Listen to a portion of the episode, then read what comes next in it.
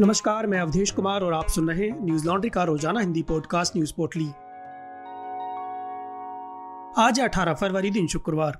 अहमदाबाद में 2008 में हुए सीरियल बम विस्फोट मामले की सुनवाई के लिए नामित एक विशेष अदालत ने शुक्रवार को गैर कानूनी गतिविधि रोकथाम अधिनियम यूएपीए और भारतीय दंड संहिता की धारा 302 के प्रावधानों के तहत उनचास दोषियों में से 38 को मौत की सजा और 11 को उम्र कैद की सजा सुनाई है। न्यायाधीश ए आर पाटिल ने फैसला सुनाते हुए विस्फोटों में मारे गए लोगों को एक लाख रुपए, गंभीर रूप से घायलों को पचास हज़ार रुपए और नाबालिगों को पच्चीस हज़ार रुपए का मुआवजा देने का आदेश दिया है।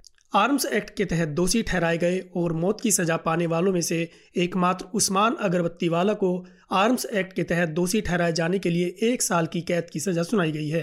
इसी के साथ अदालत ने 48 दोषियों में से प्रत्येक पर दो दशमलव आठ पाँच लाख रुपए का जुर्माना लगाया है। अगरबत्ती वाला पर आर्म्स एक्ट के तहत अतिरिक्त सजा के साथ दो दशमलव आठ आठ लाख रुपए का जुर्माना लगाया गया है। आठ फरवरी को न्यायाधीश ने कुल अठहत्तर आरोपियों में से उनचास को भारतीय दंड संहिता के विभिन्न धाराओं के तहत दोषी ठहराया था, जिसमें हत्या, देशद्रोह और राज्य के खिलाफ युद्ध छेड़ने जैसे अपराध शामिल हैं। बता दें कि 26 जुलाई 2008 को अहमदाबाद में राज्य सरकार द्वारा संचालित सिविल अस्पताल, अहमदाबाद नगर निगम द्वारा संचालित एलजी अस्पताल, बसों, खड़ी साइकिलों, कारों और अन्य स्थानों पर 22 बम विस्फोट हुए थे, जिसमें छप्पन लोग मारे गए और लगभग 200 लोग घायल हो गए थे। वहीं इसके अलावा दिल्ली दंगों में आरोपी उमर खालिद को शुक्रवार को हथकड़ी लगाकर अदालत में लाया गया, जबकि अदालत ने पुलिस को ऐसा न करने के लिए कहा था। अदालत ने कारागार महानिदेशक से शुक्रवार को उमर खालिद को हथकड़ी पहनाकर पेश किए जाने की एक विभागीय जाँच कराने का अनुरोध किया है।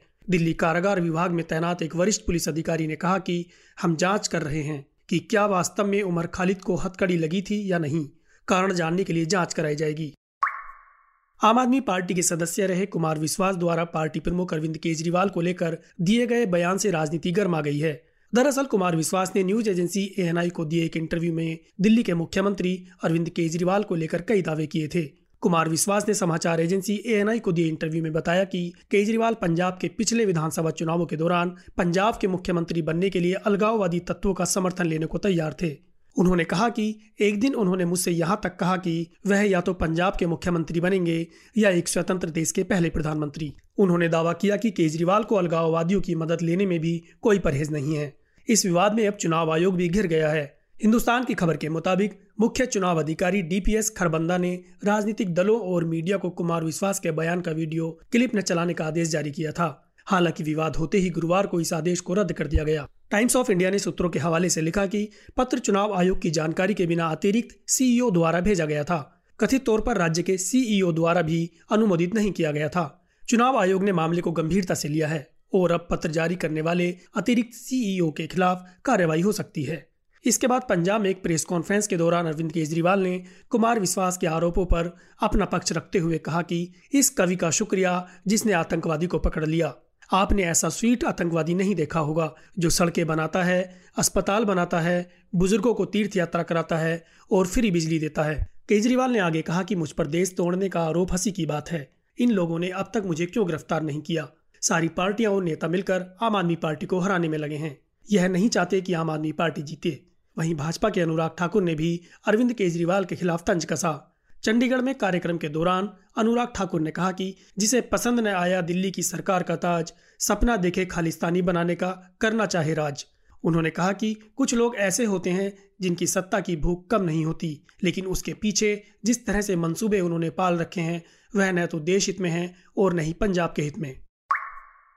देश भर में कोरोना के पच्चीस नए मामले सामने आए हैं। और नौ सौ बयालीस लोगों की मौत हो गई। इसी के साथ कोरोना के कुल मामले बढ़कर चार करोड़ सत्ताईस लाख अस्सी हज़ार दो सौ पैंतीस हो गए हैं और मरने वालों का आंकड़ा पाँच लाख दस हज़ार नौ सौ पाँच पहुँच गया है। सक्रिय मामलों की बात करें तो यह दो लाख बयानवे हज़ार बयानवे है। वहीं बीते 24 घंटों में छियासठ हज़ार दो सौ चौवन लोग कोरोना से ठीक भी हुए हैं। इसके बाद अब तक चार करोड़ उन्नीस लाख सतहत्तर हज़ार दो सौ अड़तीस लोग कोरोना से ठीक हो चुके हैं। डेली पॉजिटिविटी रेट दो दशमलव ज़ीरो सात फ़ीसदी और वीकली पॉजिटिविटी रेट दो दशमलव सात छह फ़ीसदी है। देशव्यापी कोरोना टीकाकरण अभियान के चलते अब तक कुल एक सौ चौहत्तर दशमलव छह आठ करोड़ कोरोना वैक्सीन लगाई जा चुकी हैं। विश्व स्वास्थ्य संगठन के प्रमुख डॉक्टर टोडोस अधोनोम ने बताया कि अब छह अफ्रीकी देश, मिस्र, केन्या, नाइजीरिया, सेनेगल, दक्षिण अफ्रीका और टीनिशिया में भी एमआरएनए वैक्सीन का उत्पादन शुरू होगा। फ़िलहाल इस टीके का उत्पाद अमेरिकी कंपनी फाइजर और मार्डाना कर रही हैं। अमर उजाला की खबर के मुताबिक डॉक्टर टोडोस ने कहा कि कोरोना वायरस महामारी ने हमें बताया है कि वैश्विक सार्वजनिक वस्तुओं की आपूर्ति के लिए कुछ कंपनियों पर निर्भर रहना खतरनाक है। मध्य से लंबी अवधि में आपात स्वास्थ्य जरूरतों से निपटने के लिए सबसे अच्छा तरीका है कि अनेक देशों से ऐसी दवाओं या वैक्सीन का उत्पादन शुरू किया जाए, ताकि इसे जल्द से जल्द लोगों तक पहुँचाया जा सके। कर्नाटक सरकार ने बुधवार को राज्य अल्पसंख्यक कल्याण विभाग द्वारा संचालित स्कूलों और कॉलेजों में पढ़ने वाले छात्रों को अगले आदेश तक हिजाब, भगवा स्कार्फ पहनने पर रोक लगा दी है।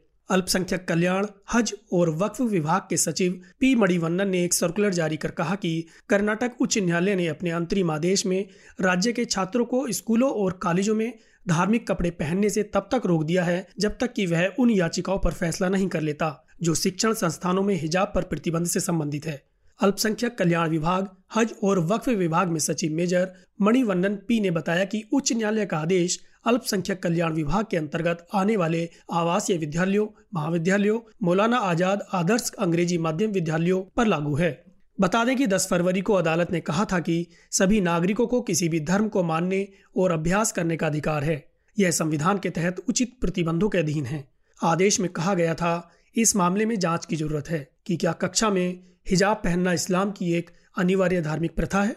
उच्च न्यायालय का यह आदेश बुरका और हिजाब पहनकर आई लड़कियों को स्कूलों और कॉलेजों में प्रवेश से वंचित किए जाने से उत्पन्न हुए तनाव के बीच आया है। ब्राज़ील के पेट्रोपोलिस शहर में भूस्खलन और बाढ़ से मरने वालों की संख्या गुरुवार को बढ़कर एक हो गई। मरने वालों की संख्या में और बढ़ोतरी की भी उम्मीद लगाई जा रही है। बता दें कि यह शहर रियो डी जेनेरियो के उत्तर में पहाड़ों पर बसा हुआ है। इस हादसे में कई घर तबाह हो गए और कई गाड़ियाँ बह गईं। रियो डी जेनेरियो के गवर्नर किलाडिको कास्त्रो ने पत्रकारों से बातचीत के दौरान बताया कि यहाँ लगभग युद्ध जैसी स्थिति है। कारें खंभों से लटकी पड़ी हैं, कुछ पलट गई हैं और अभी भी बहुत सारी मिट्टी और मलबा बिखरा पड़ा है। राइटर्स की खबर के मुताबिक 700 से अधिक लोगों को अपना घर छोड़ना पड़ा और स्थानीय स्कूलों और अन्य अस्थायी आवासों में शरण लेनी पड़ी। पुलिस के मुताबिक सौ से अधिक लोग लापता हैं। जबकि अभियोजक के कार्यालय ने कम से कम 35 लोगों के लापता होने का अंदेशा जताया है। मंगलवार को हुई मूसलाधार बारिश के कारण सड़कों पर पानी भर गया। घर नष्ट हो गए, कार और बसें बह गईं। ब्राज़ील के राष्ट्रपति जेयर बोलसेनारो ने रूस और हंगरी की आधिकारिक यात्रा से लौटने के बाद क्षेत्र का दौरा करने, आबादी की मदद करने और क्षेत्र का पुनर्निर्माण शुरू करने के लिए संघीय सहायता का वादा किया है। न्यूज़ लॉन्ड्री ने आज़ाद पत्रकारिता के 10 साल पूरे कर लिए हैं। हमारे एक दशक के जश्न के क्रम में हमने एक सब्सक्रिप्शन चैलेंज रखा है, जिसमें आप 28 फरवरी तक भाग ले सकते हैं। इसमें भाग लेने के लिए आप अपने दोस्तों या परिवारों को सब्सक्रिप्शन भेंट करें और उनकी ईमेल आईडी हमें subscription at the rate Newslaundry dot com पर सब्सक्रिप्शन चैलेंज सब्जेक्ट लाइन के साथ भेजें। 28 फरवरी को चैलेंज समाप्त होने के बाद हम उन 10 लोगों को चुनेंगे जिन्होंने सबसे ज़्यादा सब्सक्रिप्शन भेंट किए हैं और उन सभी को न्यूज़ लॉन्ड्री की ओर से एनएल उपहार दिया जाएगा। गोवा, मणिपुर, पंजाब, उत्तराखंड और उत्तर प्रदेश विधानसभा चुनावों से जुड़ी खबरें आप तक पहुँचाने के लिए न्यूज़ लॉन्ड्री की टीम ग्राउंड पर है। हमारे assembly election 2022 NL Sena project को सपोर्ट कीजिए ताकि हम स्वतंत्र होकर जनहित की खबरें आप तक ला सकें। हमारे एनएल सेना प्रोजेक्ट को सपोर्ट करने के लिए हमारी website Hindi dot Newslaundry dot com पर जाएँ और सब्सक्राइब करें और गर्व से कहें, मेरे खर्च पर आज़ाद है खबरें। आज बस इतना ही, आपका दिन शुभ हो, नमस्कार।